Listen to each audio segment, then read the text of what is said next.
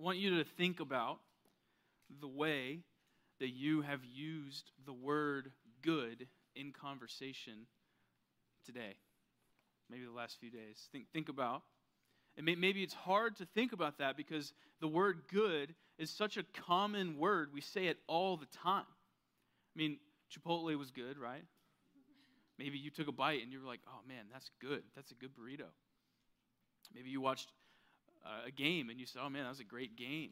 It was a good game. I enjoyed watching that. Oh, this is a good song. Maybe someone today said, hey, how are you? And you said, oh, I'm good. Things are good. I'm, I'm yeah, it's good. It's a word that we use all the time. And to be honest, at times it can seem a little bit out of place whenever we talk about God being good. And what I mean is, we talk about all of these words, right? These immutable, omniscient, omnipresent, sovereign, holy, and then we have the word good. You've never taken a bite of a Chipotle burrito and said that was sovereign. good, it's a common word. We use it all the time. And we need to understand what does it mean that God is good? Well, the Bible is very, very clear that God is good. It's all over the place. All over Scripture, God is good. Psalm 25, 8. Good and upright is the Lord. Psalm 31, 19. Oh, how abundant is your goodness. Psalm 34, 8. Oh, taste and see that the Lord is good. So it's important to understand what do we mean when we say that God is good. We mean something very, very different than we say than when we say lunch was good. That song is good. Or any other way. When we say that God is good, we mean that his goodness is an essential part of his nature. It's inseparable. His nature is good. He is good down to the core and he can only do good things because he is good. He is good. He is right. He is perfect, which means he is good, he is right, and he is perfect in all of his ways. All of his decrees are good. All of his dealings with his people are good. Everything that God has ever said, everything that He has ever done, everything He has ever thought is good, and it is all because He is good. And He will always be good because He is unchanging. So I want you to open your Bibles to Psalm chapter 23. I mean, there are several passages of Scripture we could open up to tonight to talk about God's goodness, but I think Psalm 23 clearly states in a few different ways what makes our God so good. God's goodness, it can be overlooked, it can be underappreciated, it can be misunderstood because the word good is such a popular word. But God's goodness is such an integral part of his character, of who he is, that if we don't pay attention to it, if we don't study, what does it mean that God is good? And we're going to miss out on so much of who God is, of who He is in His character. So, Psalm chapter 23, we'll read that together. It says this The Lord is my shepherd, I shall not want. He makes me lie down in green pastures. He leads me beside still waters. He restores my soul. He leads me in the paths of righteousness for his name's sake. Even though I walk through the valley of the shadow of death, I will fear no evil, for you are with me. Your rod and your staff, they comfort me. You prepare a table before me in the presence of my enemies. You anoint my head with oil, my cup overflows. Surely goodness and mercy shall follow me all the days of my life, and I shall dwell in the house of the Lord forever. So when we read Psalm 23, you need to be convinced that God is good and that he can do nothing but good. Psalm 23 starts by saying that that the Lord, that Yahweh, God, is my shepherd. The Lord is my shepherd. So King David is the author of this psalm. Hmm, what, what did David do before he became king? Somebody tell me? He was a shepherd boy. So he's taking years of experience of being a shepherd, and he's saying it's kind of similar to how God deals with his people. We are sheep. If you are a child of God, if you're a true believer, if you're a Christian, you are one of God's sheep. And he is the good shepherd. So he like I said he's writing this psalm with years of experience being a shepherd. He sees the parallels between the way that he led his sheep and the way that God leads his people. And when you say God is my shepherd, the Lord is my shepherd, that's the infinite God, the holy God, the perfect God, the powerful God, the God that we've been talking about. We've just been talking about his attributes all summer. That God is your shepherd. He's your shepherd. He leads you, He guides you, He provides for you, He protects you, He directs you, and so much more. God is our shepherd. So here's point number one I want you to trust that God will provide. God is good. And I want you to trust that in his goodness, he will provide. It says, The Lord is my shepherd, I shall not want. And then down in verse 5, he says, You anoint my head with oil, and my cup overflows. You need to trust that God will provide. And God's goodness, he promises this. He promises to provide for the needs of his children. It's a promise. The promise is that if you are one of his children, if you seek after God, then you will not be in need. You will not be in want. And it's because God is my good shepherd. We have to keep that in mind. It says, The Lord is my shepherd, and because the Lord is my shepherd, I shall not want. Psalm 34:10 it says, "Those who seek the Lord lack no good thing." You need to trust that your needs, the things that you need, they will be met by God according to what he sees is best. God knows what you need. Look, this doesn't mean that all Christians everywhere will have the same exact physical and material blessings and abundance and, and the same provision, but it does mean, it does mean that if you trust God, He will meet your needs. And the beautiful thing about this is that God knows exactly what you need. Every day, all the time, in every situation, He knows what you need. Even when you don't know the things that you need, He knows.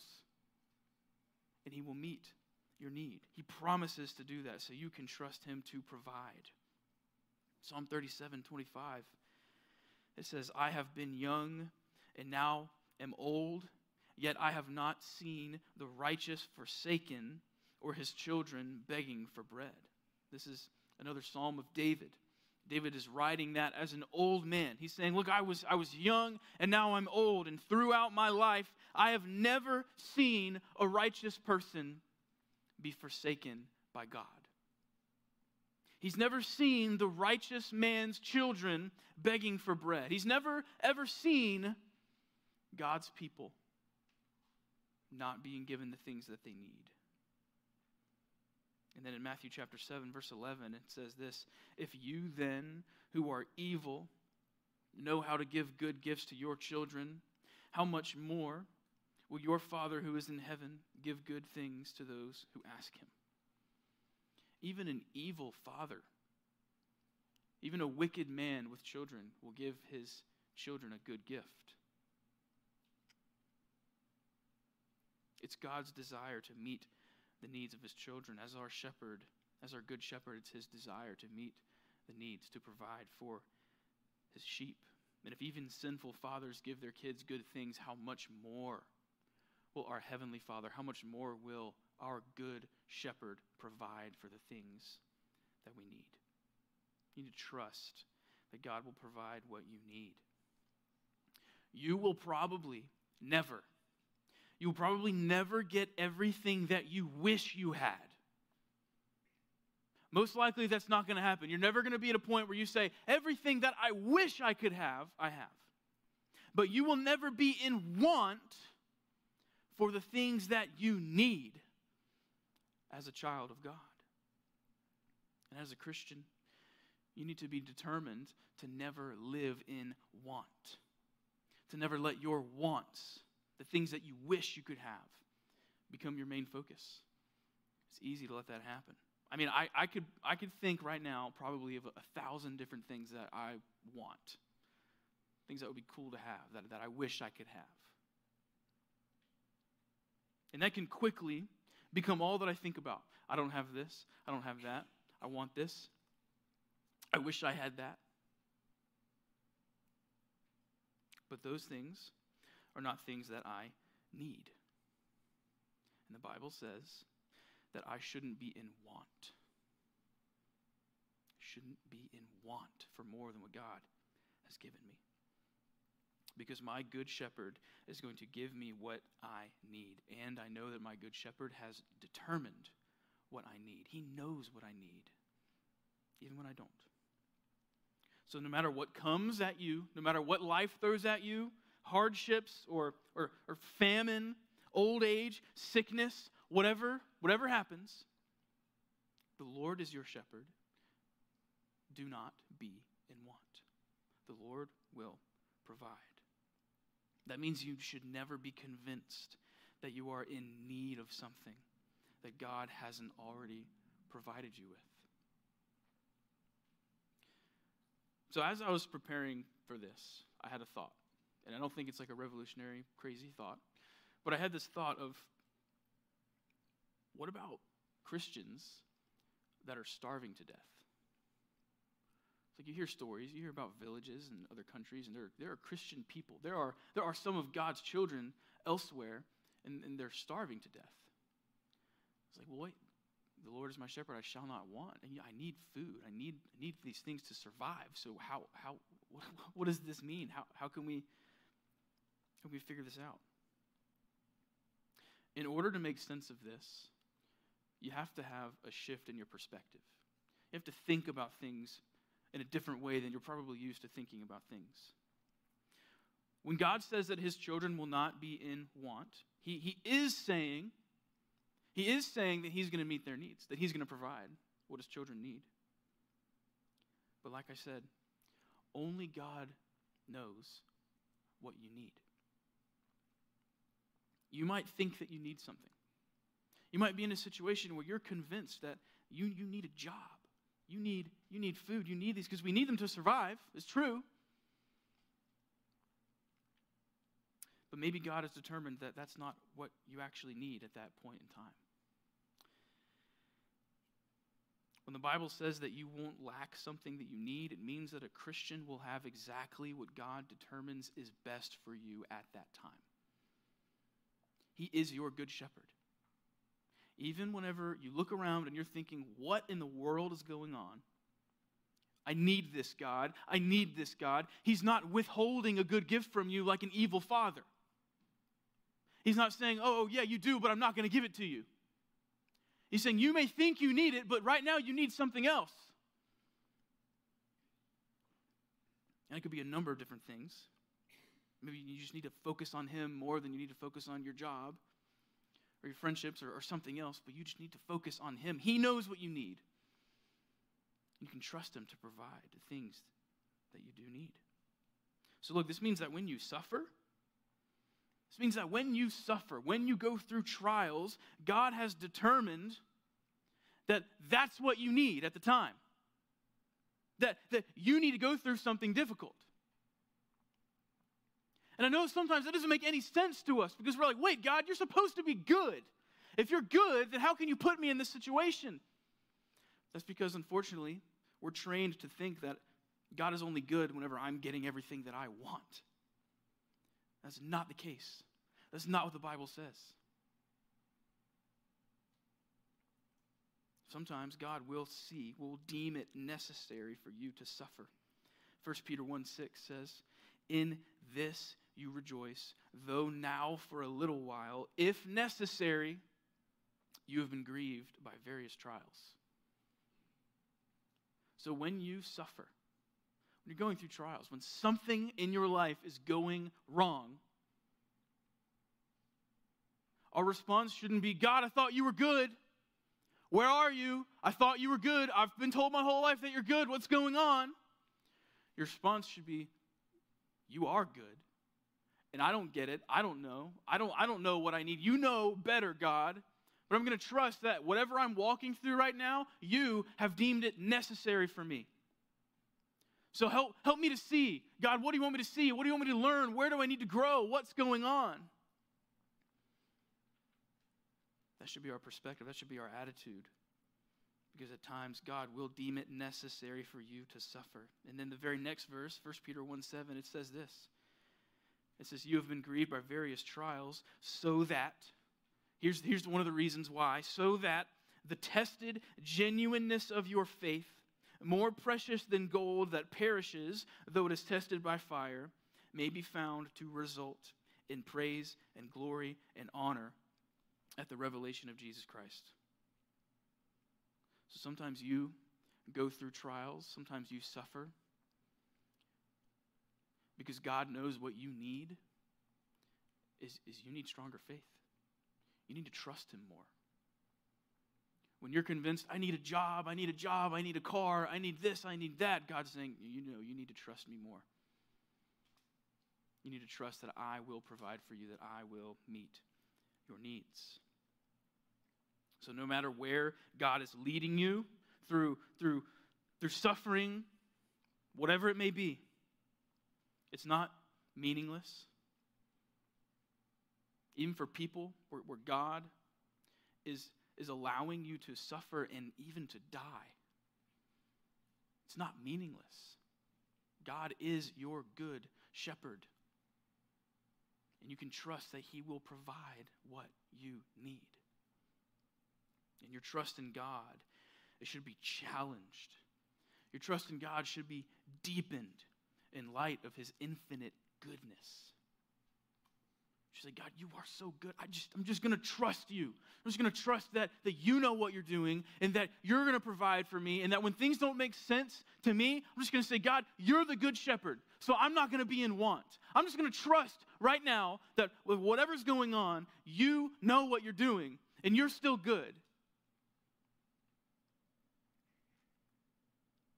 He will always be good to you because he will always be good. So trust him. And then further down in verse 5, it says, You anoint my head with oil, my cup overflows. This is representing the, the blessings, the provisions. David is saying, Hey, I'm satisfied with what you've given me, God. My cup overflows with your goodness. David's cup overflows, and so does yours. If you're a child of God, if you, if you are one of his sheep, your cup is overflowing with the blessings and the goodness that God is giving you. Even when things around you look terrible, God is still showing his goodness to you in so many ways. We've got to have that shift in our perspective to see it, to think things through this way, biblically that God is good, that He is the good shepherd. So, God, He shows His goodness to His children by providing, and He also shows His goodness to His children by leading. The next part says, He makes me lie down in green pastures. He leads me beside still waters. He restores my soul. He leads me in paths of righteousness for his name's sake. So here's point number two follow God's lead. Follow God's lead. In his goodness, in the goodness of God, he promises to give personal guidance to those who put their trust in him. That he will guide you, he will lead you, he will direct you where you should go as your good shepherd. A shepherd with literal sheep will lead his sheep to green pastures, to still waters. The sheep are stupid. The sheep, they need to be led to a place with green grass. Otherwise, they would starve to death. And sheep, for some reason, they will not drink from a rushing stream. They're too afraid of the water rushing. They won't drink from it. They have to find somewhere with still water, and they'll drink from it there. So, this good shepherd will lead them to where they can graze and rest in the, in the green pastures, where they can wash in this still water and drink the water. And David is thinking about this and he's reflecting on how God has guided him through his life, that he, he has guided him to these green pastures throughout his life. These green pastures, they represent something pleasant, something lovely, something enjoyable. The still waters are comforting, something that's comforting, something that is restful. And the thing is, the sheep would never get to the green pastures they would never get to the still waters if the shepherd wasn't guiding them. So you can trust, you, you can just know that, that following God's lead, that's the only way you're going to get to where He wants you to go. From following His lead. Psalm 37, 23 and 24 says, The steps of a man are established by the Lord when he delights in his way. Though he falls, he shall not be cast headlong, for the Lord upholds his hand. He will guide you.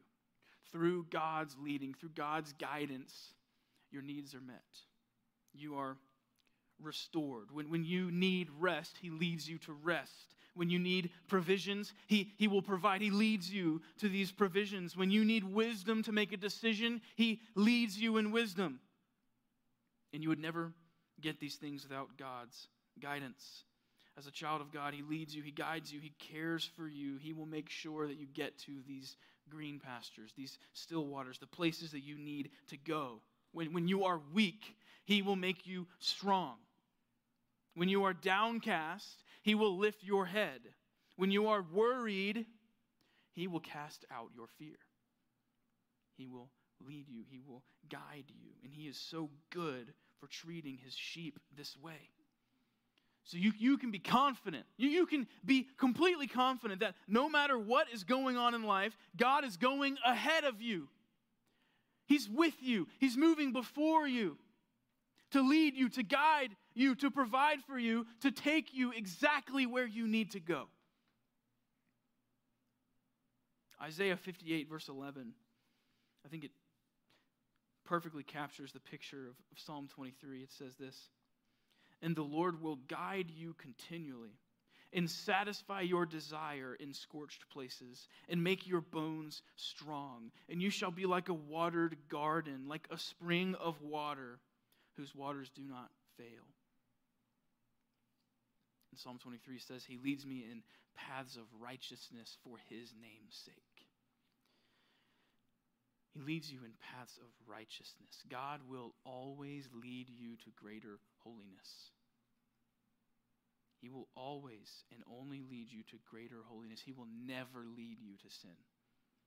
He will never lead you to sin and to stumble.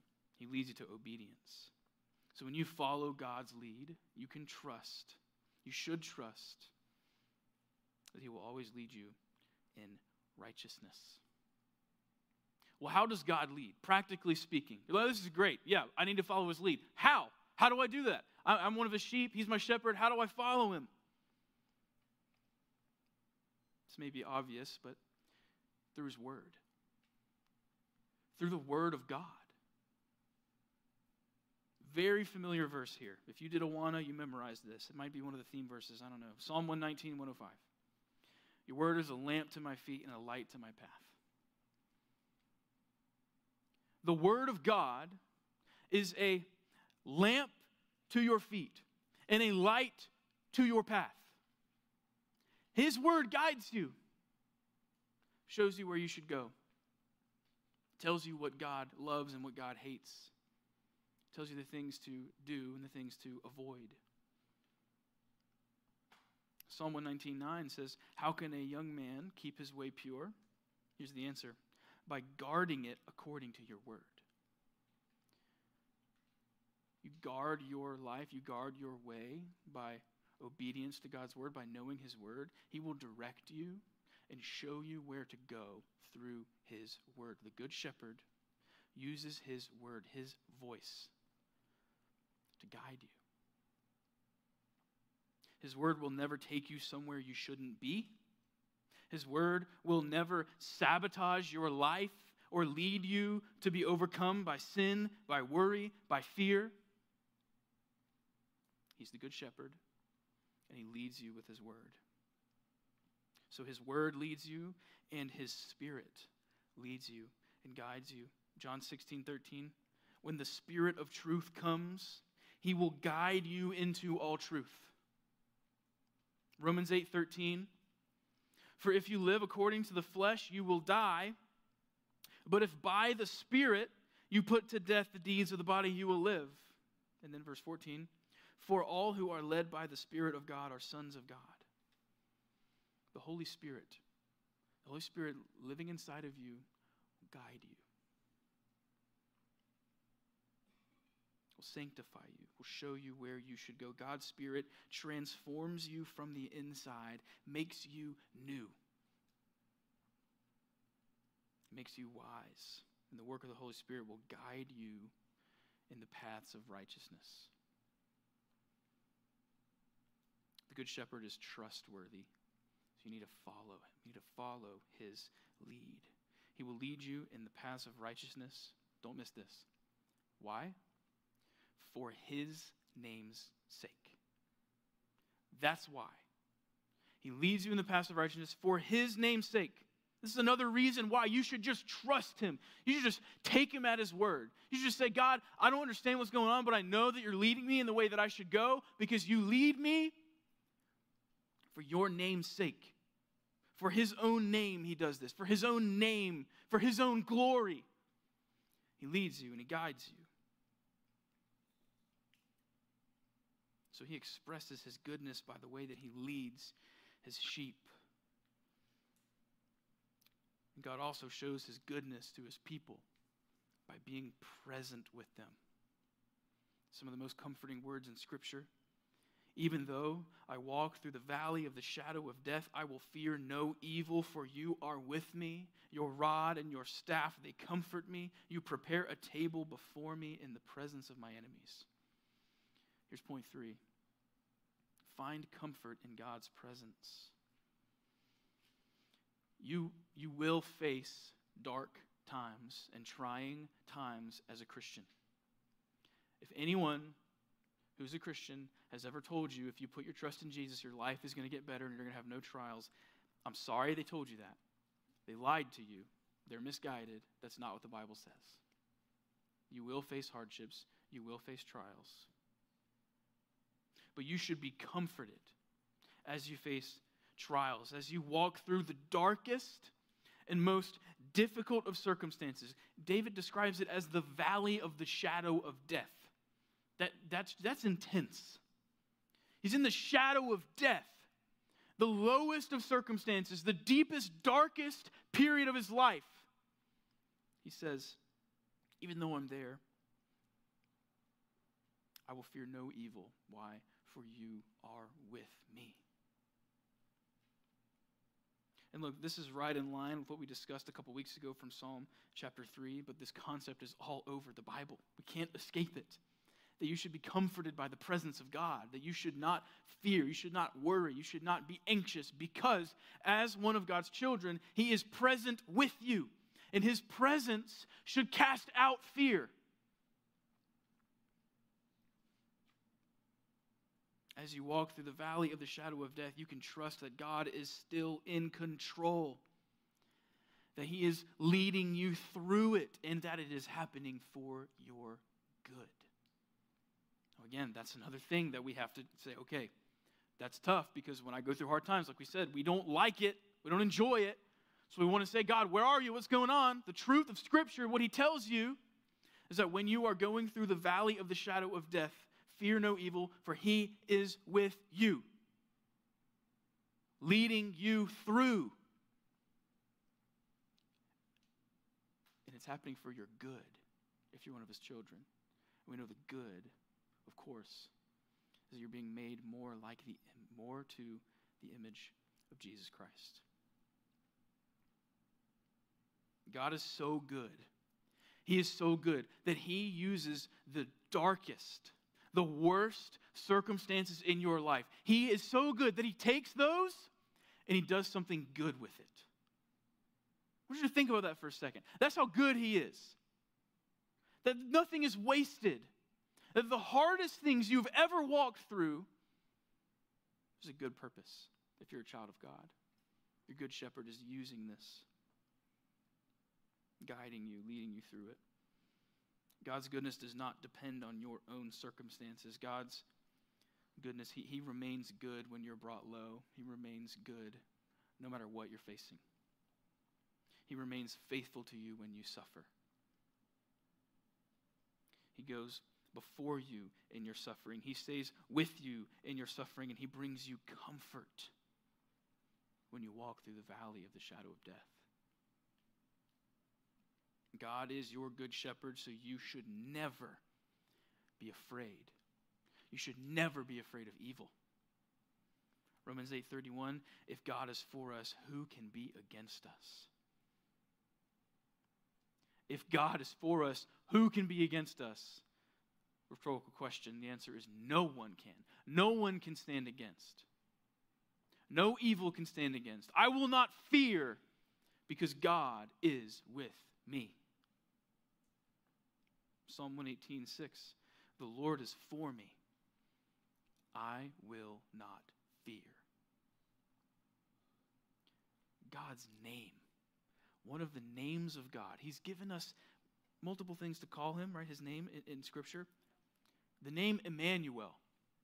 What does that name mean? Somebody tell me. God with us. His very name points to the fact that He is your good shepherd and He is with His children. Many, many Christians have been comforted by this part of Psalm 23, even on their deathbeds. Even on their deathbeds. Death is there. The shadow of death is literally looming over these people the person with terminal cancer, the person who is just in a terrible car accident, the person who gets surprisingly sick after living a completely healthy life before, and all of a sudden they're knocked to their deathbed. This verse brings comfort. They're comforted in their last moments because God is with them. God removes fear. He is so good that He removes fear. Um, I knew a pastor when I was younger. His name, uh, his name was Pastor Wayne Watts. Really, really old guy. He'd been a pastor for a very long time. Very suddenly, Pastor Wayne was diagnosed with stage four cancer. It was terminal. They told him, "There's, there's nothing we can do. You've got a few weeks left." And he, he preached up until he died. Pretty much, he stayed faithful. And I will never forget. I'll never forget what he would say every time he got an opportunity to preach after his diagnosis, he said, The Lord is with me. He said, Whether I get to stay here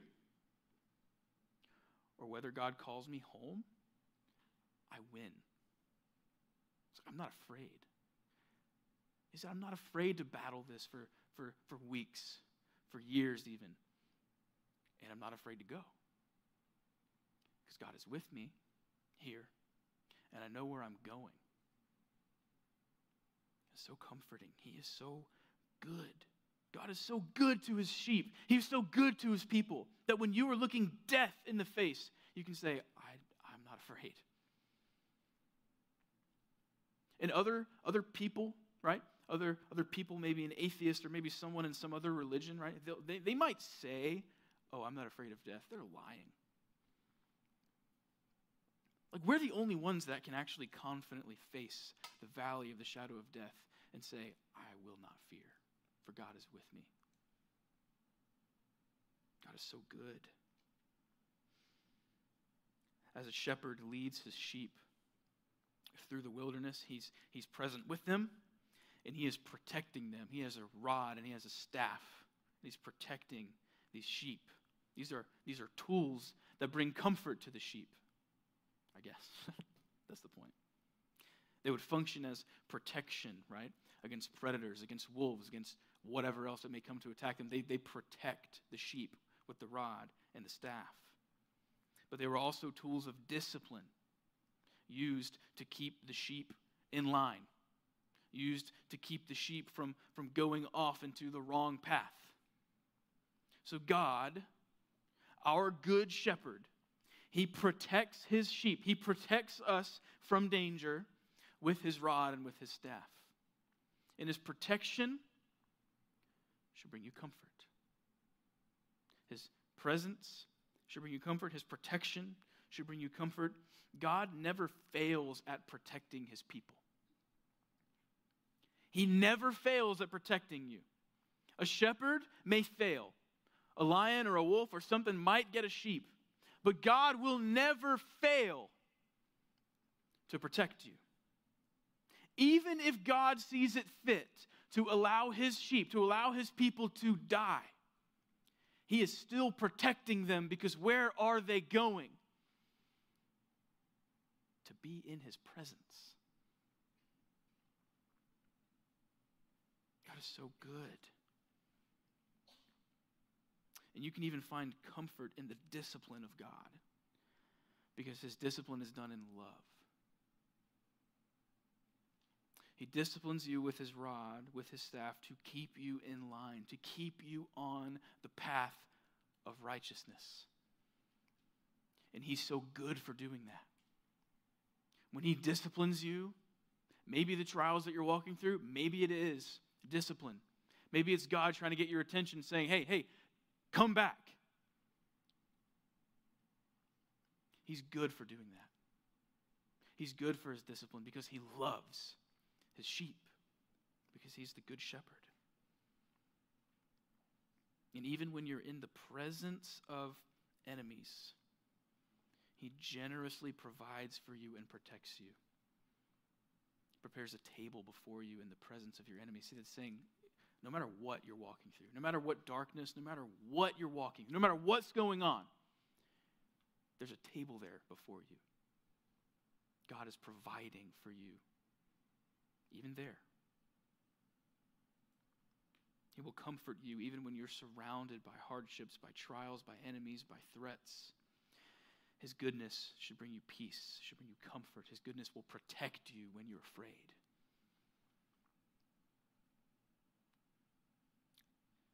In the end of the psalm, it says, Surely goodness and mercy shall follow me all the days of my life and I shall dwell in the house of the Lord forever.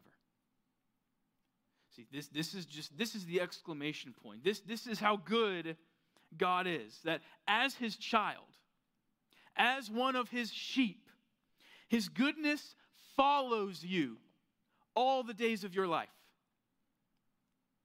It is following you, his goodness and his mercy. And not just that, that you are promised a dwelling place in his house forever in the very presence of Him. You're promised a dwelling place there. So, point number four I want you to treasure the goodness of God. I want you to think about how good He is to you and just how good He is. I want you to treasure this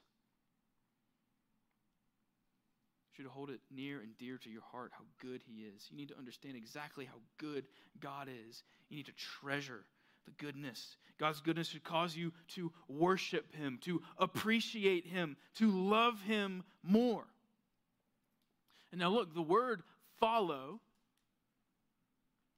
it's not just this picture of being casually followed by someone. You know how when you're like, hey, uh, come follow me, I'll show you this, and someone like walks beside you, just kind of chill, like following. That's not that's not what we're talking about here. That's not the word follow. Really, this could be translated something different like chase or pursue. I was trying to think, what have I been chased by? What what, what has like pursued me before? Have you guys ever been chased by like a wasp or a yellow jacket? You guys ever been chased? You ever tried to run away from one of those things? Your life will flash before your eyes. It is scary. It, it just things just don't leave you alone. They don't give up. They're just not going to stop until they sting you because they're terrible. You know, it's, it's in this pursuit after you. It is chasing you down. God's goodness is chasing you down. God's goodness is pursuing you all the days of your life. And thankfully, it's His goodness and not something painful that's chasing you down. His goodness is following you, His mercy is, is pursuing you all the days of your life. You can't get away from God's goodness if you're a child of God. As one of His sheep, there's nothing that you can do. You can't run away, you can't outrun, you can't escape His goodness. That's how good He is.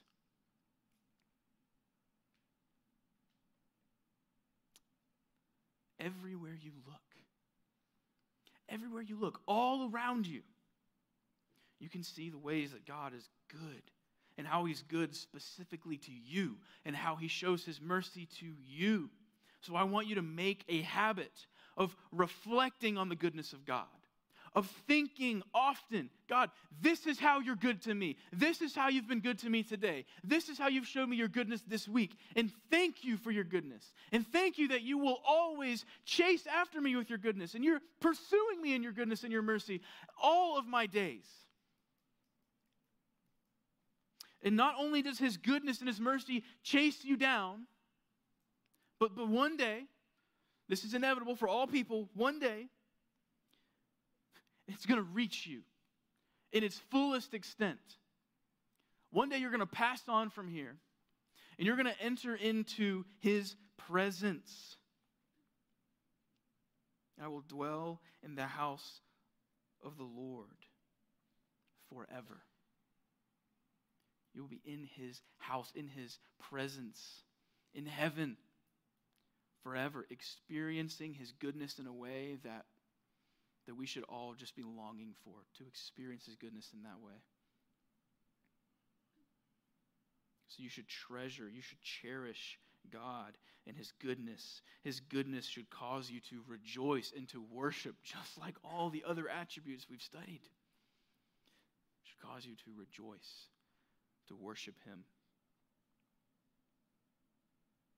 So, Psalm 23, thinking about these things, thinking about God's goodness, right? It, it, shouldn't just lead you to love the green pastures, to love the still waters, to love the banquet, the table, and the presence of your enemies. Psalm 23, reflecting of the goodness of God, it should lead you to love the good shepherd more. God is good. All of his acts are good. He deals with you in complete goodness, and you should live your life in appreciation of His goodness. And you should worship Him in light of the goodness that He has lavished on you. Let's pray. God, thank you for being good. God, everything about you, down to your core, down at the deepest level, God, you are good. And you deal with us in goodness. So, God, thank you. Thank you for how you provide for us and for how you lead us and for how you comfort us. God, help us to treasure your goodness. Help us to love you because you are good. It's in Jesus' name we pray. Amen.